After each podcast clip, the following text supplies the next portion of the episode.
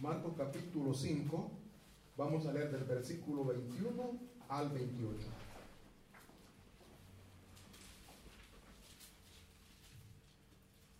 también cuando lo tengamos. Amén. Leemos, leemos, la palabra de Dios en el nombre del Padre, del Hijo y del Espíritu Santo. 16, 21. Pasando otra vez Jesús en una barca a la otra orilla, se reunió alrededor de él una gran multitud y él estaba junto al mar.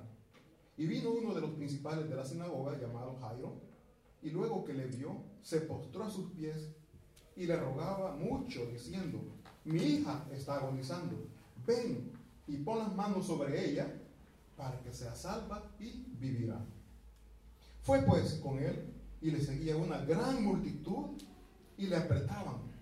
Pero una mujer que desde hacía 12 años padecía del flujo de sangre y había sufrido mucho de, muchos médicos y gastado todo lo que tenía y nada había aprovechado. Antes le iba peor. Cuando oyó hablar de Jesús, vino por detrás entre la multitud y tocó su manto. Dice el versículo 28. Porque decía, si tocare tan solo el si tocar tan solo su manto, seré salva. Y enseguida, dice acá, la fuente de, su sangre se secó y sintió en el cuerpo que estaba sana de aquel azote. Oremos. Padre bendito que estás en los cielos, bendito Jesús. Usted es el Señor, el Dios de ayer, de ahora y de siempre. El poder que usted tuvo cuando vino a la tierra, cuando usted creó los cielos y la tierra, de igual manera, Señor, su poder se manifestó. Y así, Señor, sabemos que esta tarde su poder se está manifestando, Señor. Usted tiene el poder de hacer milagros. Y creemos en ese milagro, creemos en su misericordia, creemos en su amor. Y es por eso, Padre, que estamos aquí rogando, suplicando, que así como usted hizo milagros cuando vino a la tierra, así desde su trono de la gloria, su trono de gracia, por favor, continúe haciendo milagros en nuestras vidas. Deme sabiduría, Señor, capacidades para poder predicar su palabra y que mis hermanos puedan escuchar, recibir y poner en práctica esta preciosa palabra. Damos gracias en el nombre poderoso de Cristo Jesús. Amén. ¿Se pueden sentar mis hermanos? Un toque de fe, un toque de fe puede cambiar su vida. Es el nombre de este sermón. Un toque de fe puede cambiar su vida.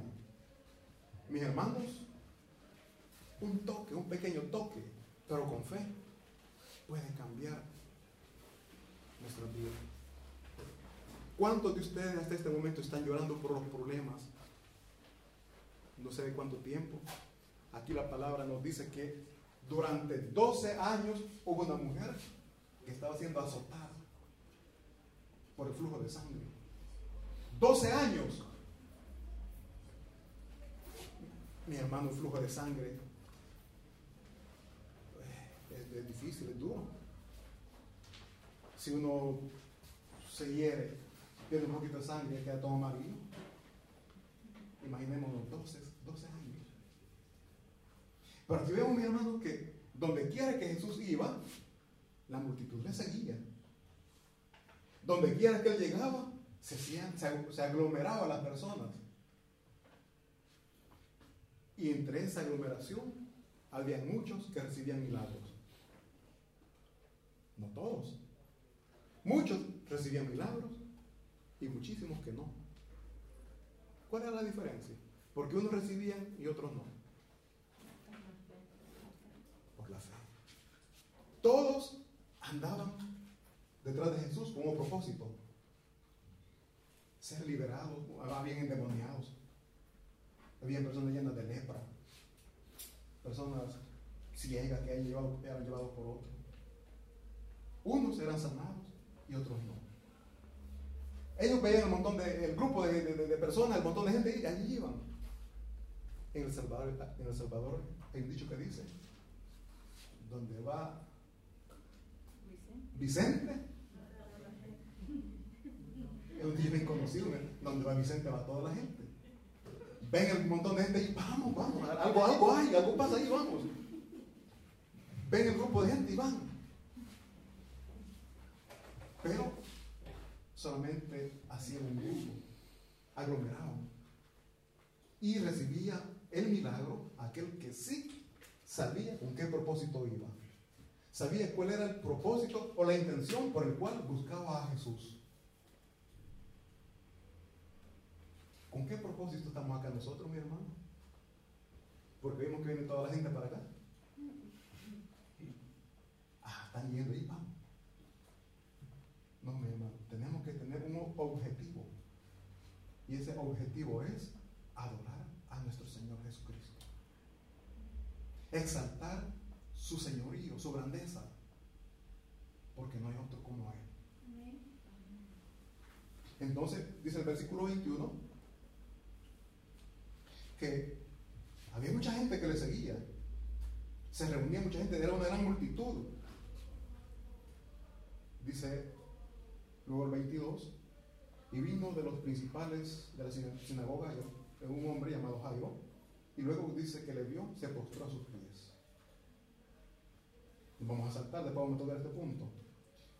Saltémonos del 24, por favor. Dice el versículo 24. Fue pues con él y le seguía una gran multitud y le apretaba. 25. Pero una mujer que desde hacía 12 años padecía de flujo de sangre.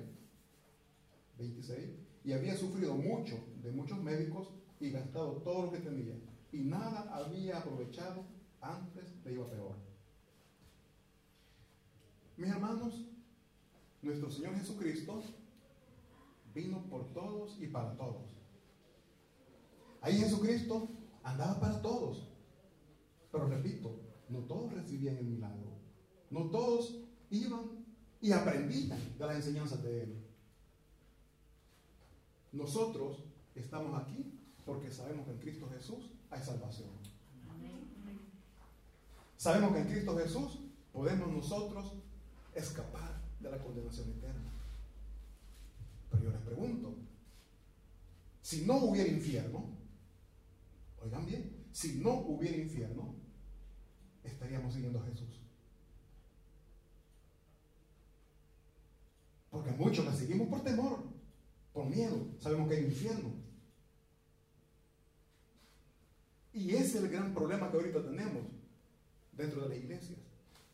No queremos ir al infierno, voy a la iglesia, pero sigo viviendo igual. No tiene sentido.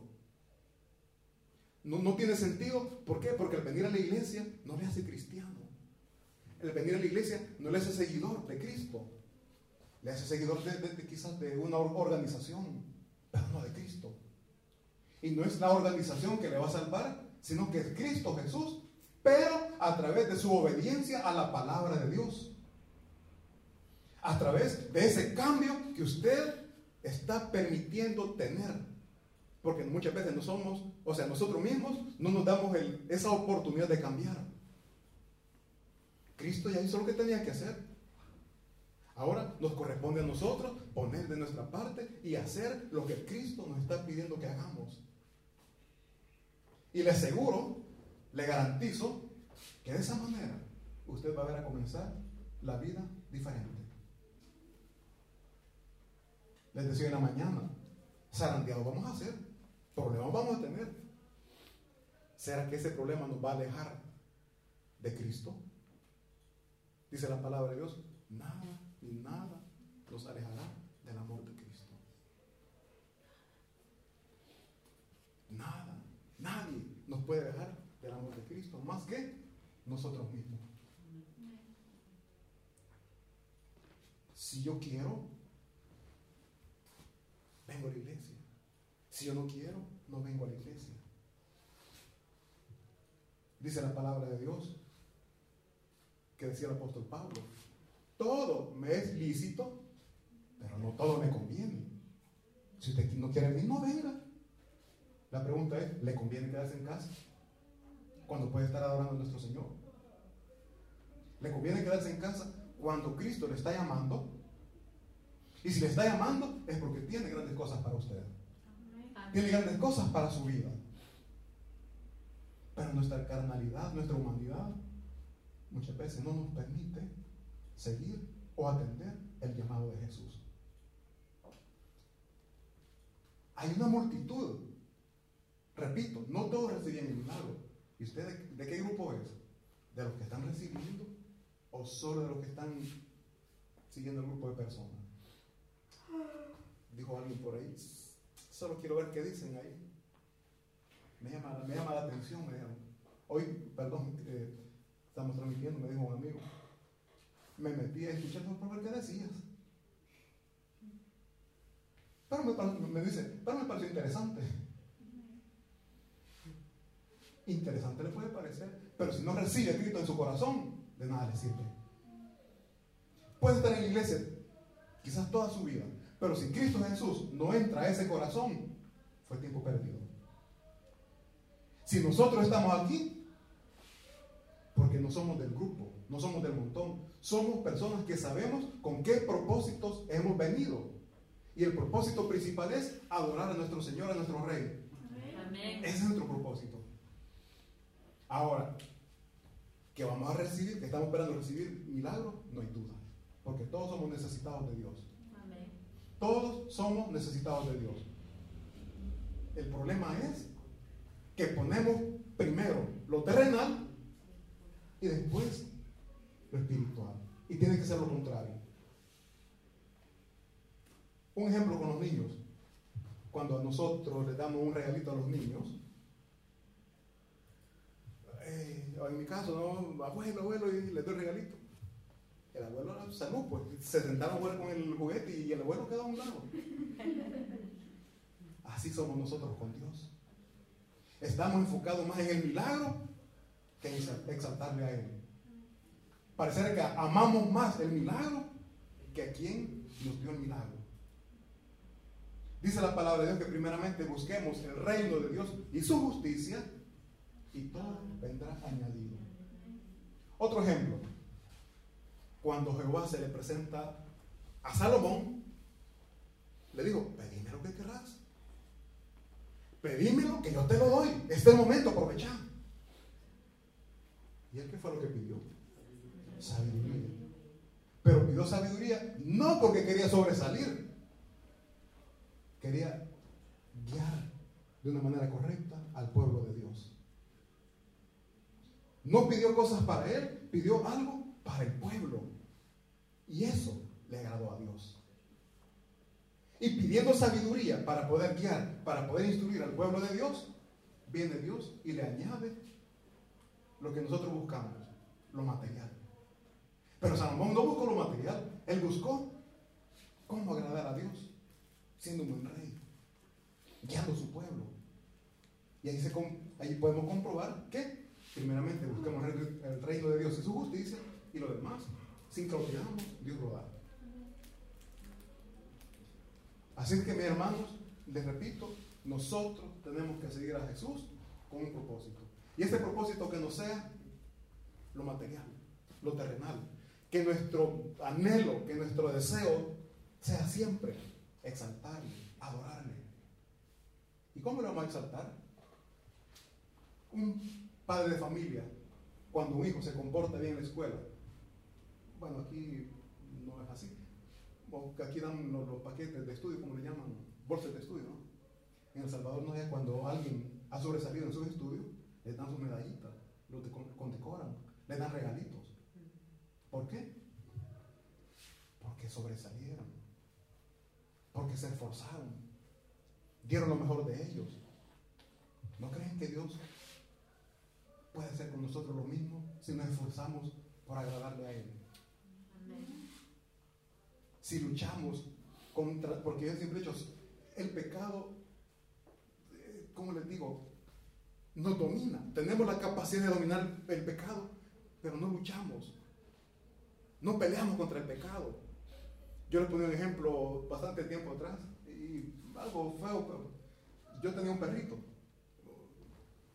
O sea, yo miraba con los perros de, mi amigo como peleaban, ¿no? hasta disparaban en dos patas peleando. Y el mío, desde que llegaba el perro, ¡ah! de un solo se tiraba. Ay, qué pena, porque todo me este perro. O sea, no peleaba. Quizás podía haber vencido, pero no peleaba. Así somos nosotros con el pecado. Medio pasó por ahí, ah, ya nos derretimos. No, mis hermanos. Dios nos da la capacidad para luchar contra ese pecado y vencerlo. En ese momento que el pecado, que la tentación llega, digamos, todo lo puedo en Cristo que me fortalece. Puedo rechazar el pecado. A Cristo la tentación le llegó, pero no cayó. ¿Por qué? Porque la palabra de Dios estaba en él y con la palabra de Dios se defendía. ¿Y nosotros? ¿Cómo nos defendemos? Ni intentamos defendernos, ¿verdad? Ah, pues no, mis hermanos. Dice la palabra de Dios que con Cristo somos más que vencedores.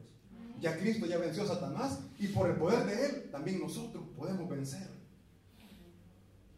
Pero ahí viene y el pleito contra nosotros mismos. ¿A quién vamos a complacer? ¿A nuestro espíritu o a nuestra carne? Y eso es bien individual, eso es bien personal. Entonces, mis hermanos, dice acá el versículo 23, no, perdón, el 25 decíamos, dice, pero una mujer que desde hacía 12 años padecía flujo de sangre y había sufrido mucho de muchos médicos y gastado todo lo que tenía y nada había aprovechado, antes le iba peor. Nosotros tenemos la cobertura de Jesús. Nosotros estamos bajo la cobertura de Jesús. Pero ¿por qué muchos cristianos dirán, me iba mejor cuando no era cristiano? ¿Por qué dicen eso?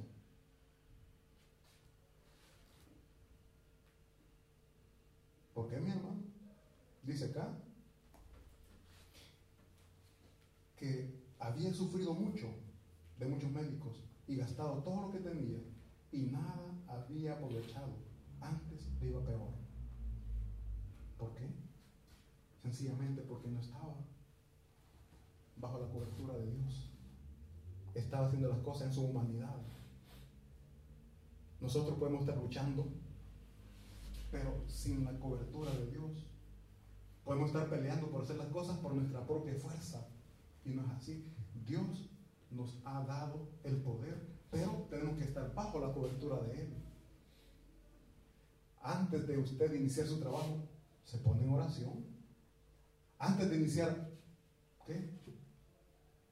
un negocio, lo pone en las manos de Dios. Antes de viajar, lo pone en manos de Dios. Porque muchas veces eso nos hace falta, poner nuestras metas, nuestros propósitos en las manos de Dios. Y ser agradecido.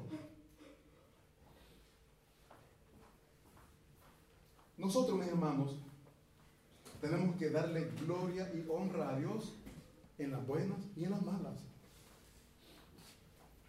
Pero les repito, muchos cristianos dicen, cuando no era cristiano me iba mejor, ahora que soy cristiano no me va bien. ¿Por qué? Porque simplemente muchas veces estamos buscando ser cristianos. No es que seamos cristianos, estamos diciendo somos cristianos, pero nuestra vida dice lo contrario. Y es allí donde no vemos la mano de Dios. Somos del montón, no de los que van con un propósito. Una cosa, podemos estar todos revueltos, pero uno con propósitos y otro solo por llegar a ser bulto, como decimos. Hay lugares, hay iglesias donde los, hay más que todo hermanos, van, no con el propósito de adorar a Dios. Me dijo alguien por ahí, voy de cacería. No, mis hermanos, no es así. Y abiertamente luego, yo voy de cacería. No es así. Cuando le llega el problema, cuando le llega la necesidad, ha escuchado cómo se ora y se mete en oración, pero no ve la mano de Dios. ¿Por qué? Porque su propósito, su anhelo, no es adorar a Dios, es satisfacer su carne. Al pastor, a los hermanos, le pueden engañar, pero no a Dios. Luego dice el, el versículo 27, que esta mujer, cuando yo hablar, hablar de Jesús, vino por detrás entre la multitud y tocó su manto. Oigan no fue ni de frente. a como pudo, es una multitud. ¿Cuántos han visto, o quizás han andado, no sé, cuando hay artistas, y que se un montón de gente ahí que no, se puede ni caminar? Una vez se me ocurrió me meter al domo cuando iba a ver un concierto de una, sinfónica. Me, gusta escuchar. Mi hermano, qué feo eso, me, me arrepentido.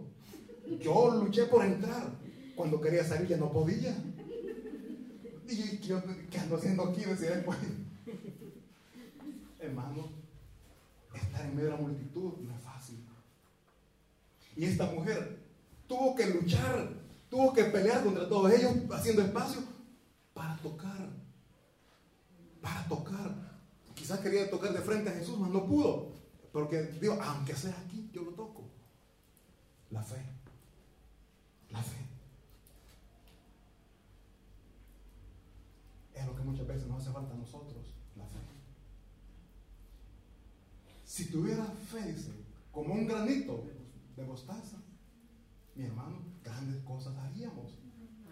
Grandes cosas haríamos en el nombre poderoso de Cristo Jesús. Y nadie ha dicho que es imposible. Estamos aquí y sé que Dios esta tarde está obrando en nuestras vidas. Sé que Dios está trabajando en nuestra familia. Si usted tiene problemas en la familia, hoy que llegue, hoy que llegue, puede comenzar a cambiar todo. Pero no espere que ese cambio venga de la otra persona. Que comenzar yo. Ya venís de vagar. Yo, no vengo, yo vengo de la iglesia y comenzamos a pelear.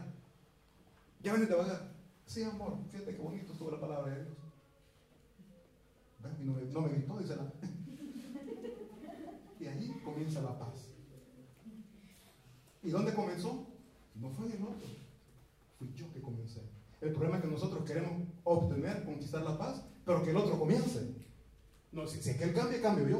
No, mi hermano, no es así. Nosotros tenemos que dar el primer paso. Y todo es por fe.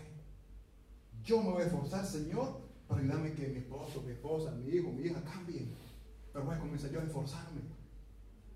Soy yo que doy el primer paso. Y por el testimonio, dice la palabra de Dios, pueden haber cambios en la familia.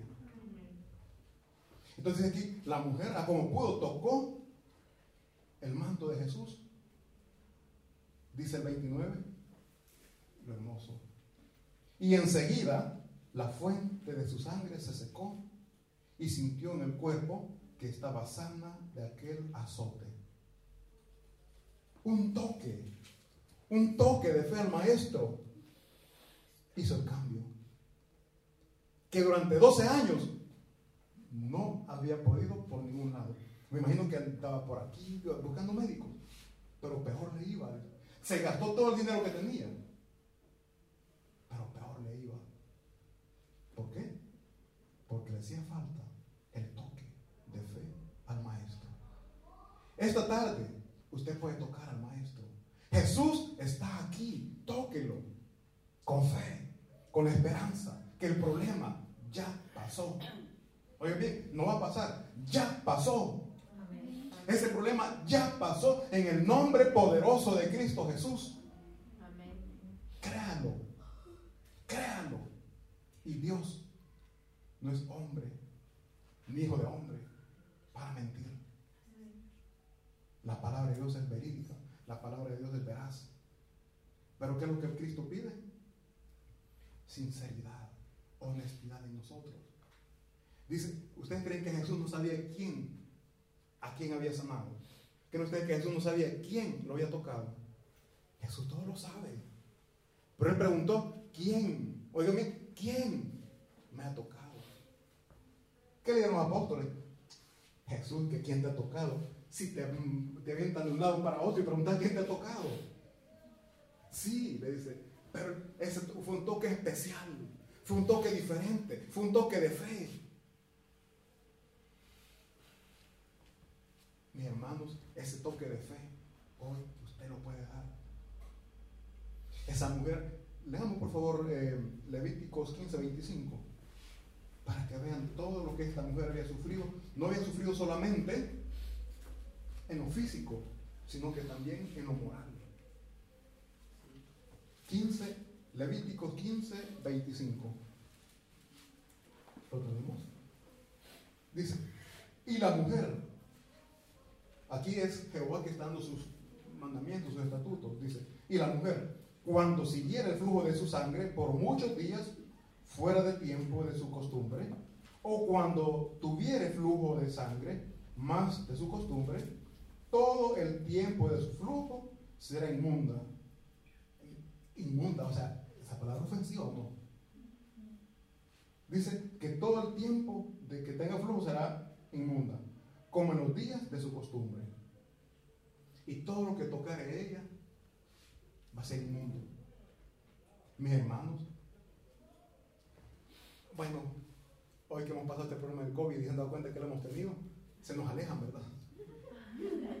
¿Cómo, ¿Cómo, nos sentimos? Me dijo alguien, me siento como que soy extraterrestre. ¿Por qué? Todos se me alejan, o se me quedan viéndome. Por 12 años esta mujer vivió eso, que se le retiraban, se alejaban. Era un mandato divino. Por 12 años, por eso les digo, fue un dolor físico y un golpe moral también. Pero que Cristo Jesús la sacó de ese dolor, de ese problema que tenía. Y yo pregunto, ¿no será que también a nosotros nos puede dar libertad de ese problema que tenemos? Sí lo puede hacer. Pero nos hace falta ese toque de fe. Nos hace falta ese toque de confianza. Dice eh, Marcos 30, 33 y 34, leamos.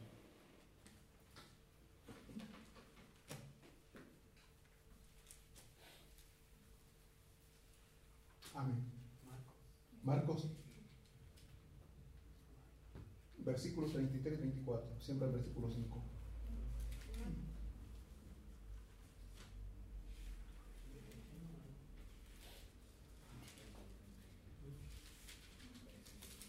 Amén. Dice,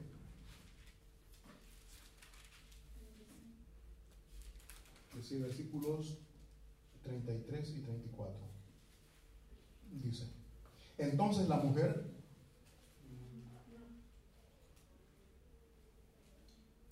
Veamos el 31. Dice, sus discípulos le dijeron, ves que la multitud te aprieta y dices, ¿quién me ha tocado? Lo que dice en un momento, luego pues dice el 32. Pero él miraba alrededor para ver quién había hecho esto. 33. Entonces la mujer, temiendo y temblando, sabiendo lo que ella había hecho, vino y se postró delante de él y le dijo toda la verdad. ¿Saben por qué tuvo temor? Porque todo lo que tocaba se volvió inmundo. Y Jesús preguntó, ¿quién me ha tocado? ¿Qué pensó la mujer? Ay, no tenía que haberlo tocado. Porque todo lo que yo toco se vuelve inmundo. Pero él tuvo el valor de decir, Señor, yo he sido. Yo he sido quien te tocó. Y nosotros, mis hermanos, igual muchas veces nos da vergüenza venir delante de Dios y decir lo que nosotros hemos hecho y que a Dios no le agrada. Nos da vergüenza. Pero Dios lo sabe. ¿O no lo sabe? Confesémoslo con nuestra boca. Confesemos, Señor, he fallado, te he fallado, perdóname, por favor. En mi humanidad fallé, perdóname, por favor. Porque Cristo Jesús lo sabe, pero quiere oírlo de nuestra boca. No se avergüence. Cristo Jesús nos conoce, sabe lo que somos y cómo somos.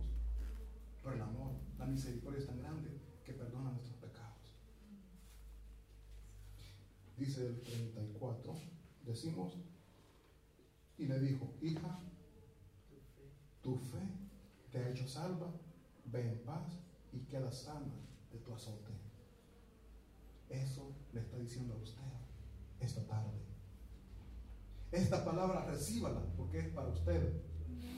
Hija o hijo, tu fe te ha hecho salva. Ve en paz y queda sana de tu azote.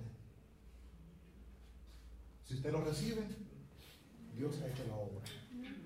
Y si no cree, va a seguir con su asunto. Va a seguir con su problema.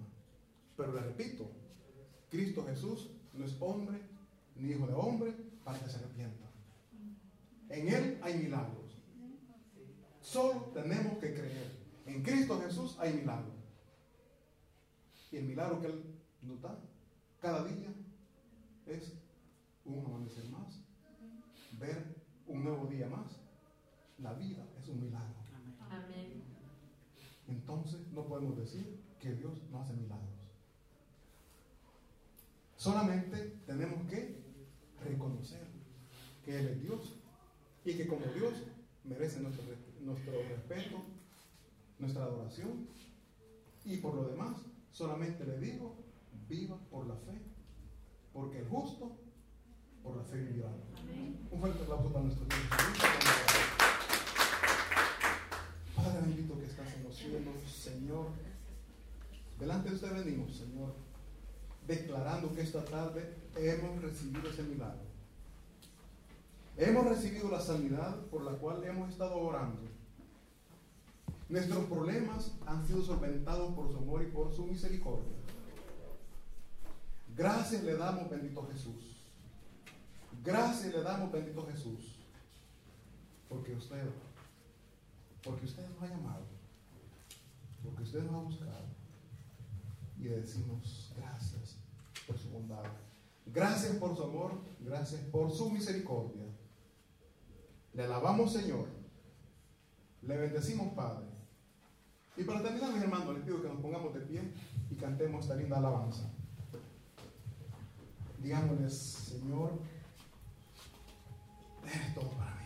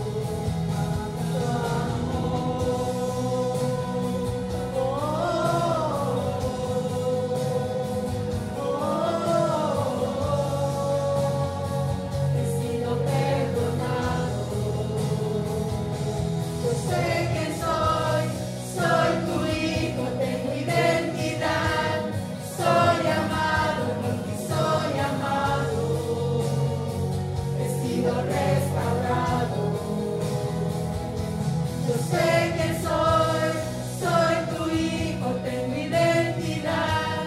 Soy amado porque soy amado. He sido perdonado. Oh sí, señor, gracias por el perdón que nos da. Gracias por habernos restaurado. Y esta tarde, señor, salimos de este lugar llenos de su presencia, con la plena seguridad con toda la confianza que hoy usted ha hecho esa obra en nuestras vidas. Que hemos tocado su manto con nuestra fe. Hemos extendido nuestra mano y le hemos tocado. Y ese toque de fe hoy ha cambiado nuestra vida. Por lo que le damos gracias en el nombre poderoso de Cristo Jesús. Amén y amén. Un fuerte aplauso, mi hermano, para nuestro Señor Jesucristo. Les deseamos una feliz semana el próximo domingo.